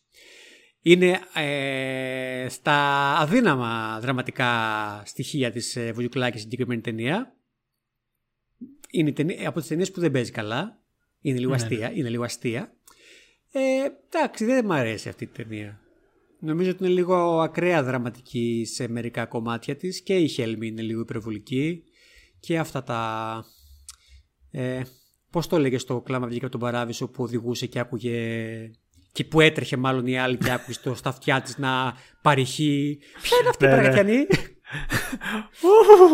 ναι, ναι. Ποια είναι αυτή η παρακατιανή; Φίλη σου είναι αυτή η παρακατιανή; Έτσι ακριβώς. Νομίζω ότι είναι από αυτή την ταινία το reference. Πολύ, πολύ έντονο το πώς συμβαίνει αυτό στη Χέλμη και τα λοιπά και είναι χάλια. να το κοροϊδεύεις είναι ωραίο. Να το κάνεις, δεν ξέρω. Τέλος πάντων. Δεν ξέρω αν έστηκε τότε, μπορεί να έστηκε τότε, τώρα παρά είναι cringe για μας.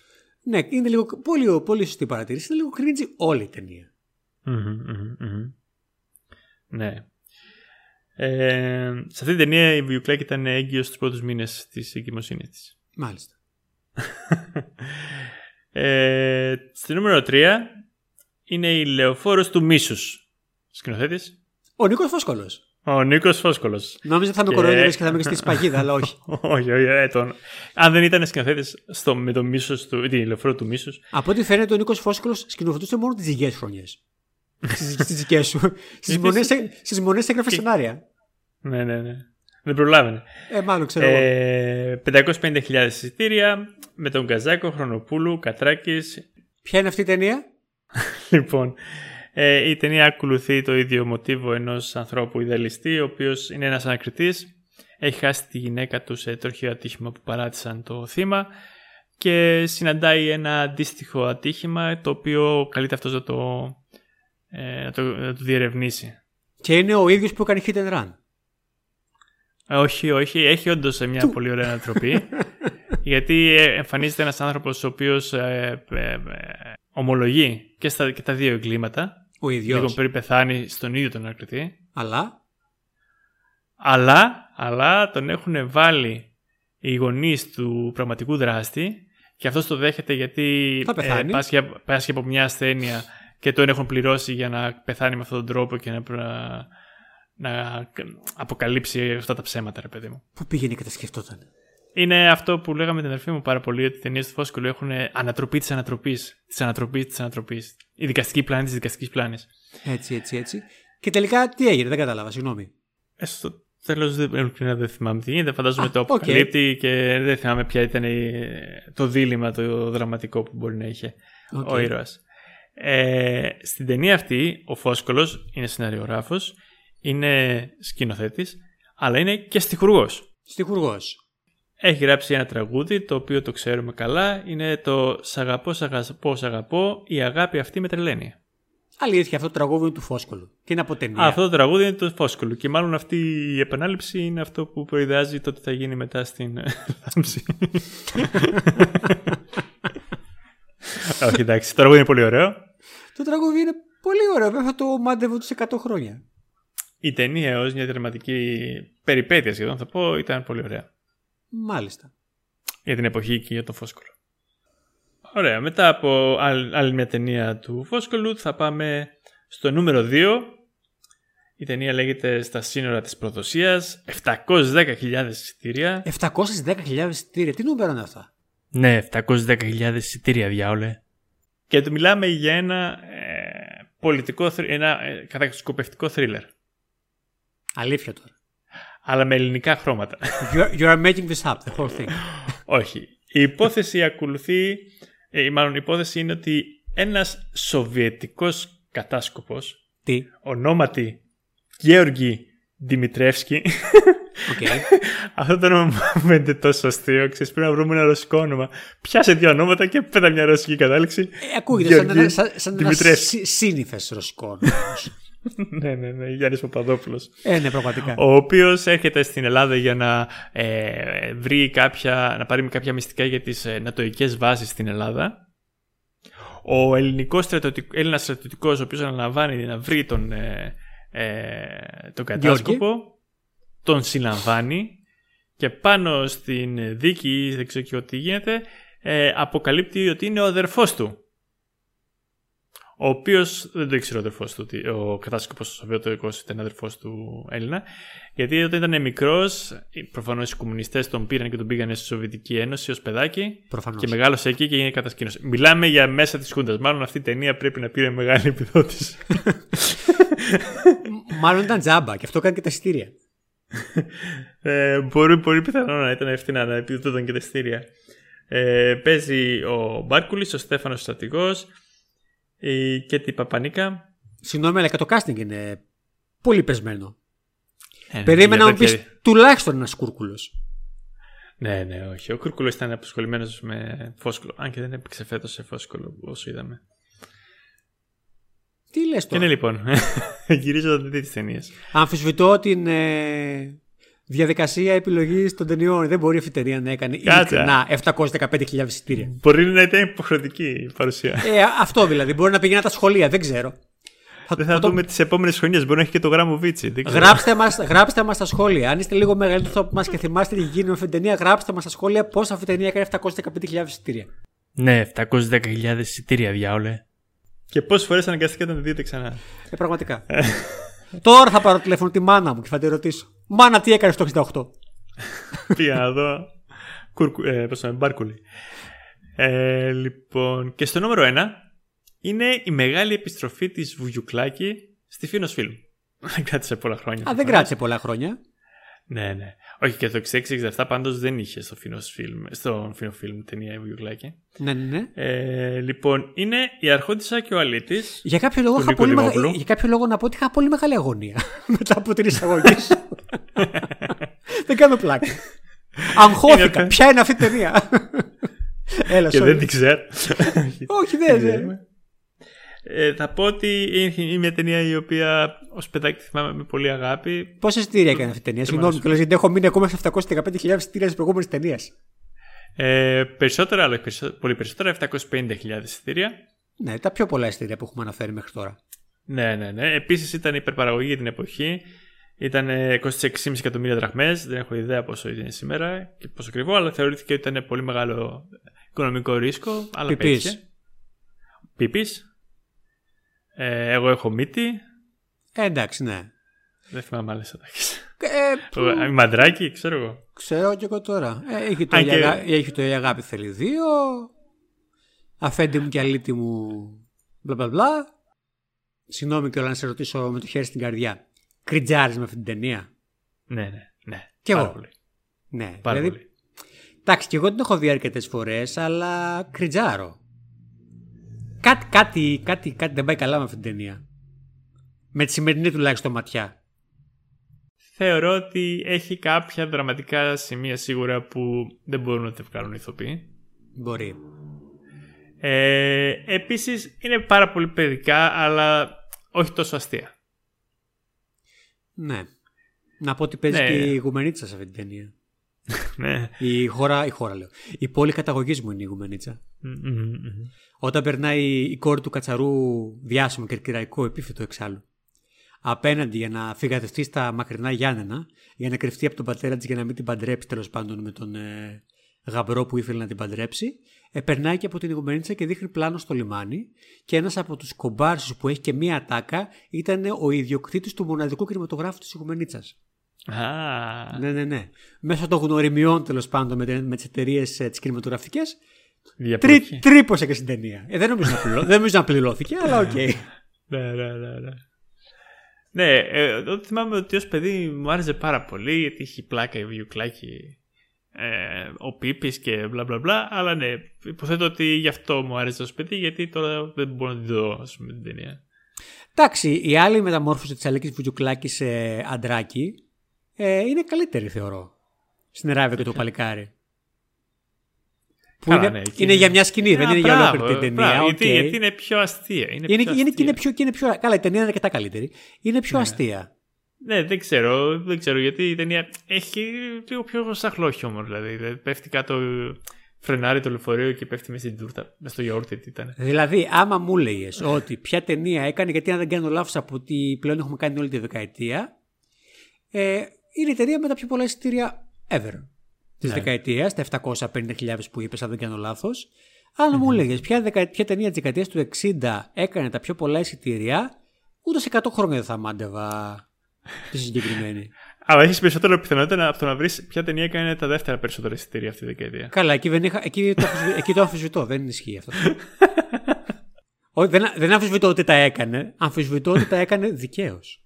Πραγματικά το έχουμε ζητήσει πάρα πολλές φορές. Γράψτε μας στα σχόλια. Άλλες φορές το ζητάμε απλά για να μας γράψετε στα σχόλια. Τώρα δεν μας νοιάζει αυτό. Μας νοιάζει να λάμψει η αλήθεια. Αν την έχει δει και κανείς αυτή την ταινία. Ναι, αν έχετε δει αυτή την ταινία και θέλετε να μας πείτε οτιδήποτε για το πώς αυτή η ταινία κατάφερε να κάνει 715 πώς σα είπε χιλιάδες εισιτήρια, Ναι, 710.000 εισιτήρια διάολε. γράψτε μας. Θα το ψάξω. Θα κάνω και μια online έρευνα και αν βρω κάτι θα το γράψω εγώ στα σχόλια. Αλλά αν κάποιος ξέρει κάτι, ας μας το πει, please. Και έτσι ολοκληρώσαμε τη δεκαετία.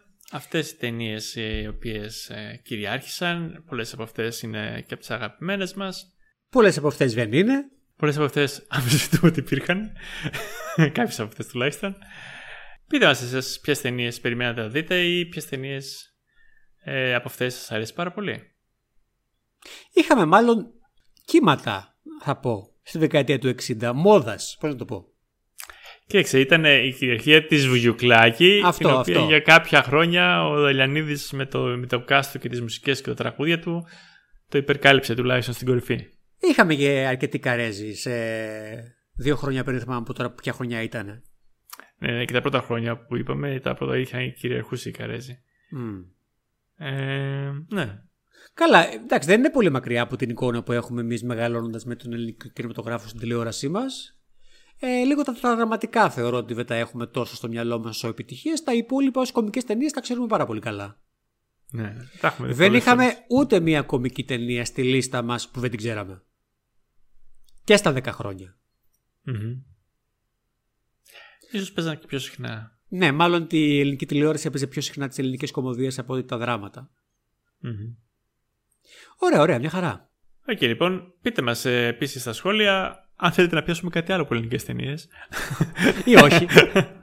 ή όχι. Αλλά εμάς μας αρέσουν οι ελληνικές ταινίες, απλά έχουμε πει για τις περισσότερες. Ψέματα Πώς λέει. είναι Ψέματα. πια; Απλά κάνουν νούμερα. Ψέματα λέει. Όχι, μας αρέσουν οι ελληνικές ταινίες και είναι προφανές, αλλά χαιρόμαστε και πάρα πολύ με την επιτυχία των συγκεκριμένων βίντεο των δικών μας. Ραντεβού το Σεπτέμβρη τώρα, για το επόμενο επεισόδιο του podcast. Εμείς θα συνεχίσουμε, αν προκύψει κάτι επίγον στη θεματολογία μας, πόσο επίγον μπορεί να είναι κάτι στο θέμα της pop κουλτούρας, μπορεί να κάνουμε και κάτι παραπάνω μέσα στον Αύγουστο. Εντάξει, τώρα μέσα στον Αύγουστο τι μπορεί να προκύψει, αλλά ναι, εννοείται, εννοείται. Δεν υπάρχουν ειδήσεις στον Αύγουστο. ναι, κάπως έτσι.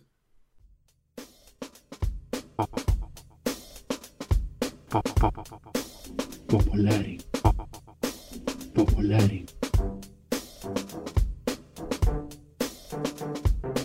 Μόλις τελείωσε ακόμα ένα επεισόδιο των Ποπολάρων.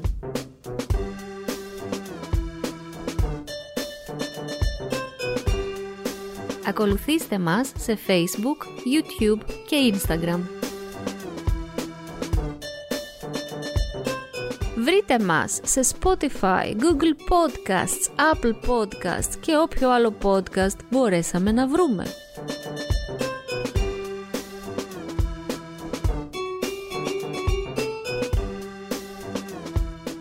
Περιμένουμε τα σχόλιά σας για ό,τι ακούσατε ή ό,τι άλλο θα θέλατε να ακούσετε.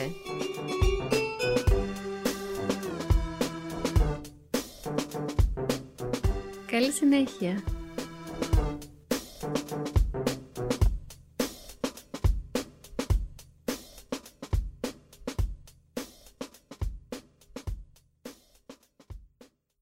Ναι, 710.000 εισιτήρια διάολε. Θες ένα χλάδι αγάπη μου. Όχι λατρεία μου.